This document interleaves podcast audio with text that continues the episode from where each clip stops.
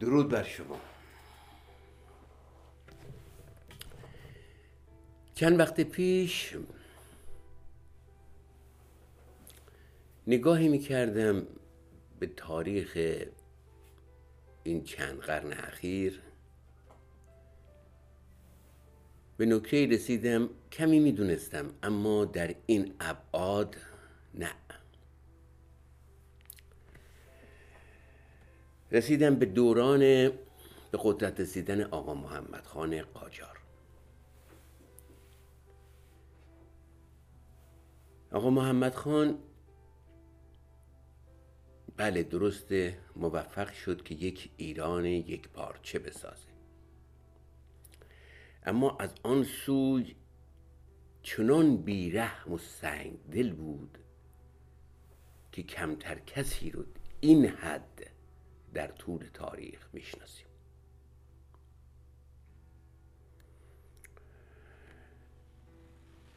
در مورد انتقامگیری آقا محمد خان قاجار از مردم شهر کرمان فقط به گناه پناه دادن به لطفعلی خان سردار رشید زند.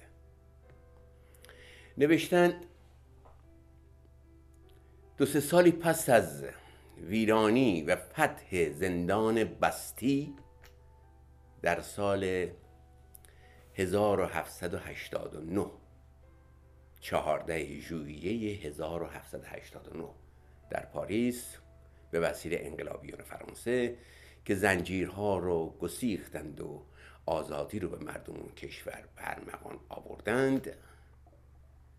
در این سوی اقیانوس شخصی به نام آقا محمد خان قاجار به خاطر گرفتن انتقام از مردم کرمان که گویا از لطفری خان زند حمایت کرده بودند نه تنها زنان آنها رو تسلیم قشون کرد و سربازان رو تشویق کرد. بله و بعد همه اون زنان رو قتل عام کرد. بلکه دستور داد که بیست هزار جفت چشم هم از اهالی کرمان به او تقدیم کند.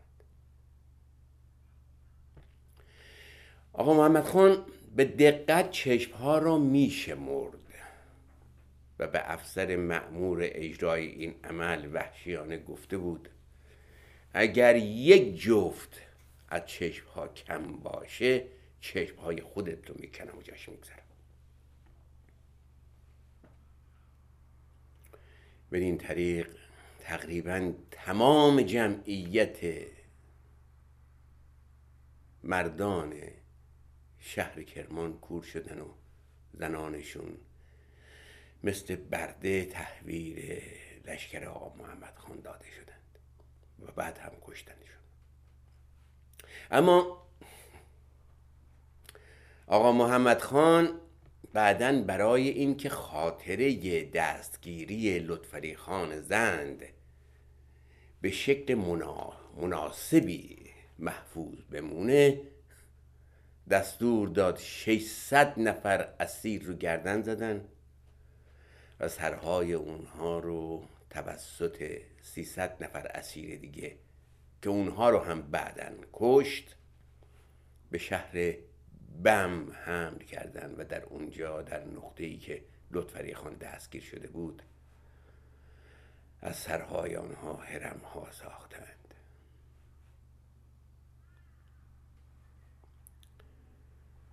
پوتینگر در سال 1810 مسیحی این هرم ها رو شخصا دیده.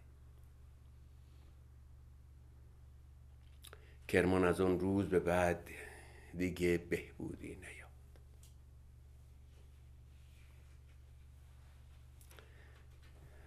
اوه بله. این رو در کتاب تشیع و قدرت در ایران که از سوی دوست بسیار صمیمی من آدم فرهیخته دکتر بهزاد کشاورزی. تهیه شده. نوشتن و مفصل تر هم نوشتن که من یه مقدارش هم سانسور کردم.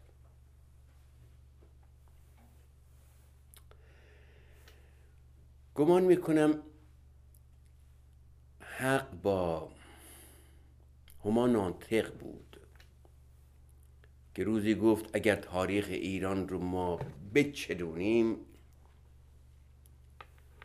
ازش خون و اشک میباره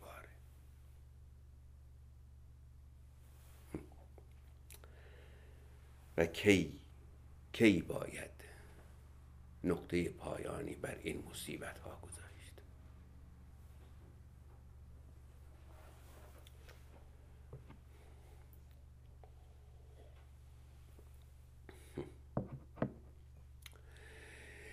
اعتماد و سلطنه در خاطرات روزانه در مسافرت خراسان در رکاب ناصرالدین شاه در مورد شیخ الاسلام خوشگذران و عرقخور شهر قوچان چنین می نویسه صبح خواستم یکی از علمای قوچان را دیدن کنم. خانه شیخ الاسلامی رفتم هرچه در زدم احدی جواب نداد. آخر همسایه پیدا شد در بیرونی را باز کرد وارد بیرونی شدم و هرچه در اندرونی را زدم باز نشد. همسایه عوض خواست که شیخ الاسلام هر شبها همه شبها تا صبح به نوشیدن باده و معاشقه با شاهد خوشرویش مشغول است و بدین خاطر صبح تا شام میخوابد. از آنجا به خانه محمد حسین مجتهد رفتم که آن را هم بی سواد یافتم. به همین دلیل دوباره به طرف اردو بازگشتم.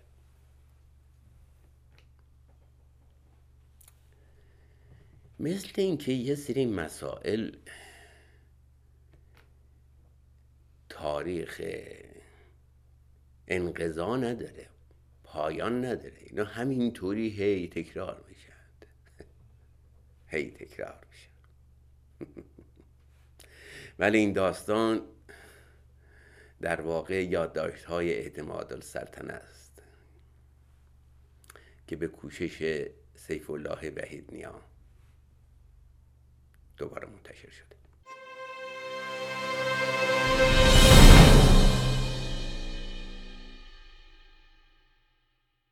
چندین سال این مسئله شیر و خورشید روی پرچم ایران باعث مشکل شده.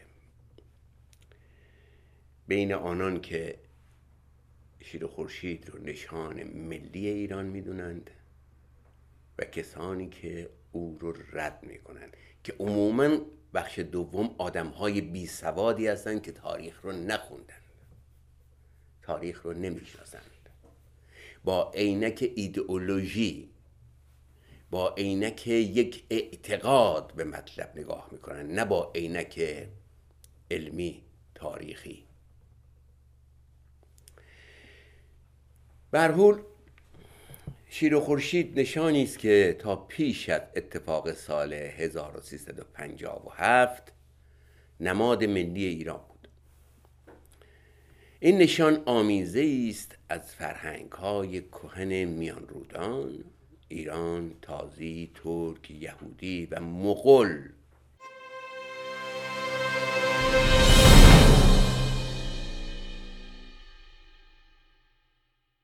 در هنگام زمامداری دودمانهای ترک نزدیک سده هشتم هجری نشان شیر و خورشید از ستاره بینی به کارهای هنری در قلمرو اسلامی از مصر تا آسیای میانه وارد شد. از دوران سلجوقیان روم سکه هایی با نقش شیر و خورشید را می توان یافت و سپس این نشان از سده نهم هجری یعنی پونزدهم میلادی به طور ناپیوسته به روی پرچم های ایران نقش بسته است. نشان شیر خورشید در هر دودمانی از تاریخ ایران به گونه مختلفی تعبیر شده است. در آغاز تنها نشانی نشانی اخترشناسانه بود. نه نمادی حکومتی. در دوران صفویه این نشان تعبیری شیعه پیدا می‌کنه. از زمان شاهان پس از آقا محمد خان قاجار و همزمان با دگرگونی های فکری و اجتماعی در اون هنگام تعبیر شیعی این نشان رفته رفته کم رنگ میشه. به گفته شاپور شهبازی در ایرانیکا این نماد تلفیقی است از سنن کهن ایران و عرب و ترک و مغول و خانم افسانه نجم آبادی استاد دانشگاه هاروارد هم بیان می‌کنند که نشان شیر و خورشید موفقیت بینظیری در میان نشانهای موجود در ایران برای نشان دادن هویت امروز ایرانی پیدا کرد. این نشان از تمام فرهنگ های مطرح در تاریخ ایران تاثیر گرفته است. به طوری که نشان ها و تعبیرهای زرتشتی شیعه ترکی یهودی را یک جا جمع کرده است.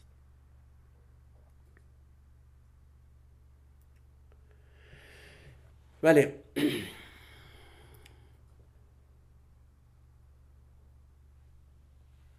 مطلبی که در آغاز که این موضوع شیر خورشید گفتم در همین جاست که بسیار خیال می کنند شیر خورشید نماد هویت رژیم پهلوی است.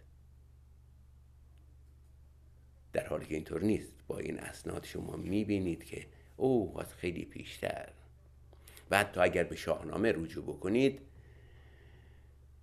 گودرز و روی پرچمش شیر وجود داشته. رستم البته اجده هاست.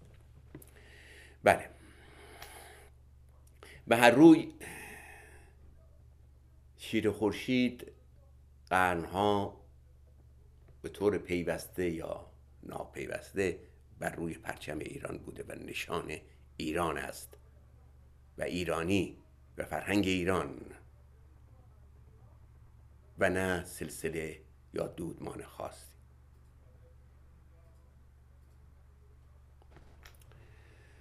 ولی از این موضوع بگذاریم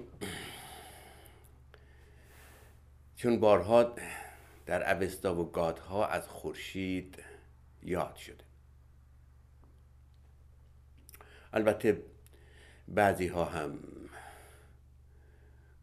معتقدند که در زمان اشکانیان با تصویر خورشید پرچم ایران تزئین می شده بر بالای تاج شاهان ساسانی هم یک گویی قرار داشته که نماد خورشید بوده. یوحنا مللس تاریخ نویس یونانی به نامه اشاره می‌کنه که در اون شاه ایران را خورشید شرق و قیصر روم را ماه غرب مینامیدند. بله شیر رو که همیشه در جاهای مختلف دیدیم حتی در روی تخت های پادشاهی در روی لباس های بعضی از پادشاهان یا سرداران. به هر روی شیر همیشه همیشه در کنار یک نمادهای ایرانی قرار داشته.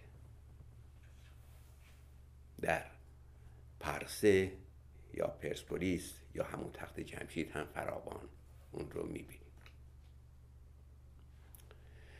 به هر روی در ایران بعضی از گویش های شرق ایران واژه شاه رو شیر هم خواندند بله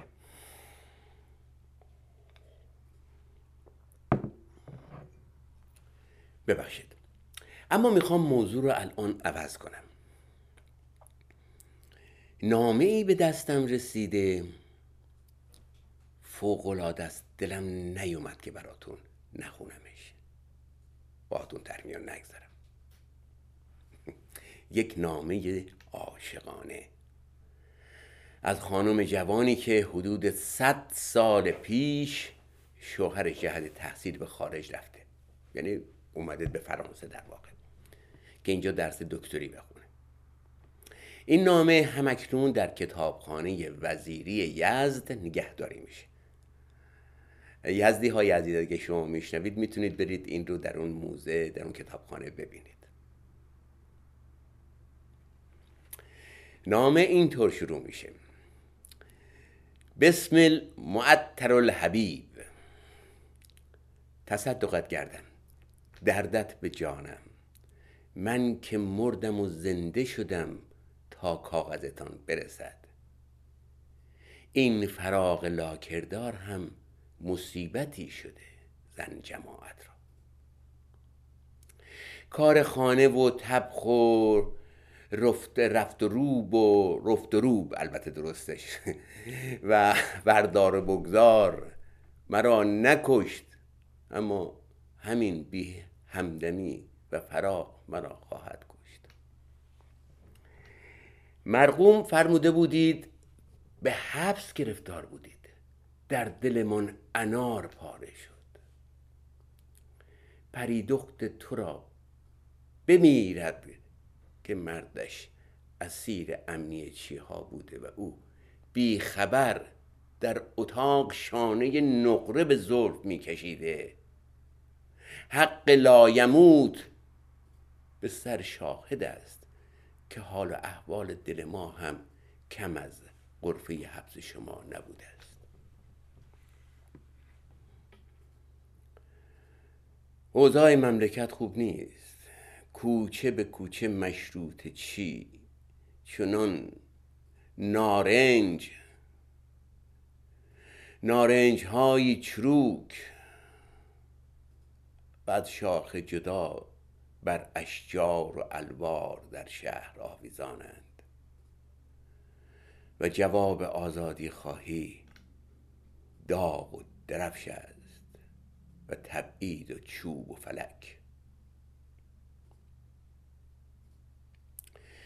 دلمان این روزها به همین شیشه عطری خوش است که از فرنگ برایم فرستاده. اید شب به شب برگیزم میمالم. سید محمود جان. مادیان یاقی و تقیانگری شدم که نه شلاق و نه توپ و تشر آقا جانمان راممان می کند و نه قند و نوازش بیگم باجی عرق همه را درآوردم و رکاب نمی‌دهم.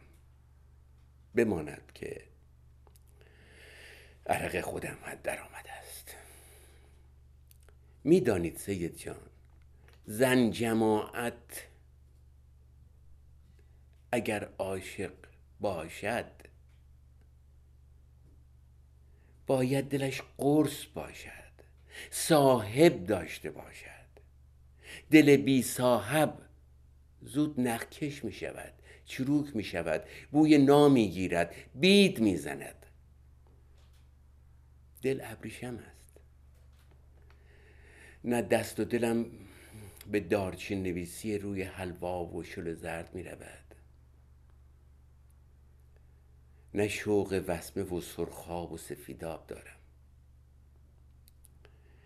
دیروز روز بیگم باجی ابرویه هایم را گفت پاچه بز. حق هم دارد. وقتی که آن که باید باشد نیست چه فرق دارد؟ پاچه بز بالای چشمان من باشد یا دم موش یا قیتان زر؟ به قول آقا جانمان دیده را فایده آن است که دل بر بیند. شما که نیستید و خمری سکنجبین قزوینی که باب میلتان بود بماند. در زیر زمین بماند مد هرچند که زهر مار شود.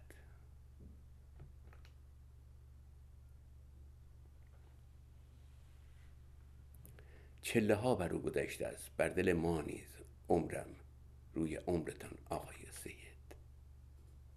به جدتان که قصد جسارت قر زدن ندارم ولی به والله بس است. به گمانم آنقدری که در فالکوته طب پاریس تبابت آموخته اید که به علاج بیماری فراغ حاضر شده باشید. بس کنید. به یزد مراجعه فرمایید. و به داد دل ما برسید. تیمارش کنید و بعد دوباره برگردید. دل که ما همین همین مراسلات بود که مدتی تأخیر افتاده و شیشه عطری که رو به اتمام است. زن را که می‌گویند ناقص العقل است درست هم هست. اگر عقل داشتیم که پیراهنتان را روی بالش ما نمی کشیدیم گره از زلف باز نمی کردیم و بر آن سر نمی انجام نمی گذاشتیم شما که مردید شما که عقلتان می‌رسد و با کمالید. شما که فرنگ دیده اید و درس تبابت خانده اید. مرقوم بفرمایید چه کنه تصدقت پریدخت بوسه به پیوست است.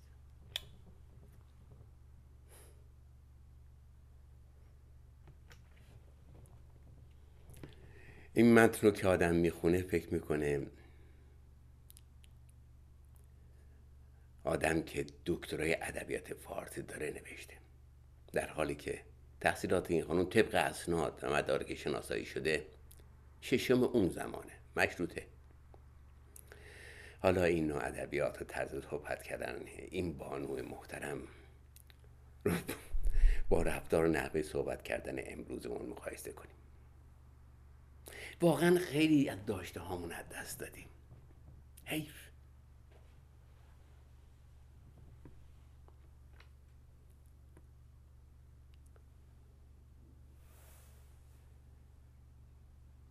در آخر می‌خوام شعر معروف نیما رو بخونم. آنجا که دیگری نیازمند است و ماست روی برمیگردانیم. به گوشه آسمون نگاه می‌کنیم به روی خودمون نمیاریم. در حالی که می‌تونیم کمکش کنیم.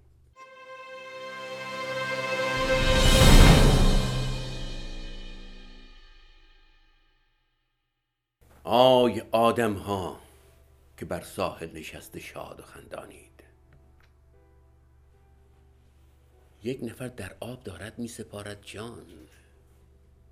یک نفر دارد که دست و پای دائم می‌زند روی این دریای تند و تیره و سنگین که می‌دانید.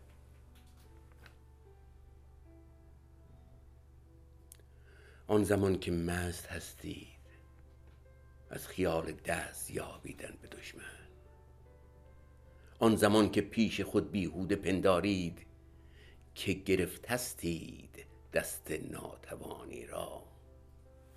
تا توانایی بهتر را پدیدارید. آن زمان که تنگ می بندید بر کمرهاتان کمربند. در چه هنگامی بگویم یک نفر در آب دارد می‌کنه بیهوده جان قربان. آی آدم ها که بر ساحل بساط دل دارید.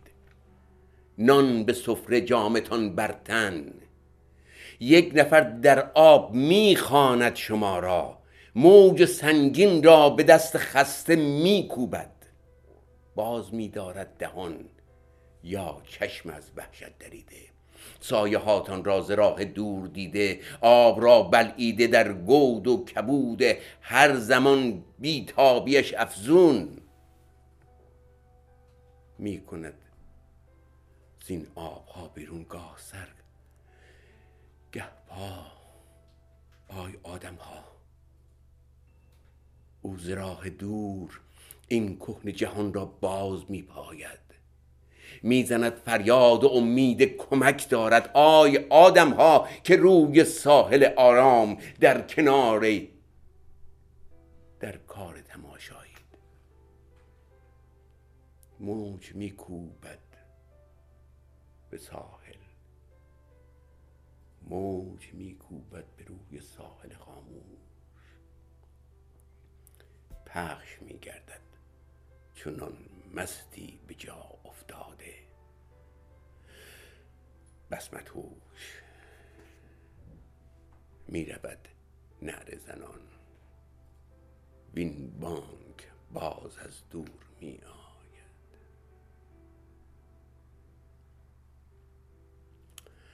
آی آدم ها آی آدم ها و صدای باد هر دم دلگزاتر. در صدای باد بانک او رساتر. از میان آبهای دور یا نزدیک. باز در گوشین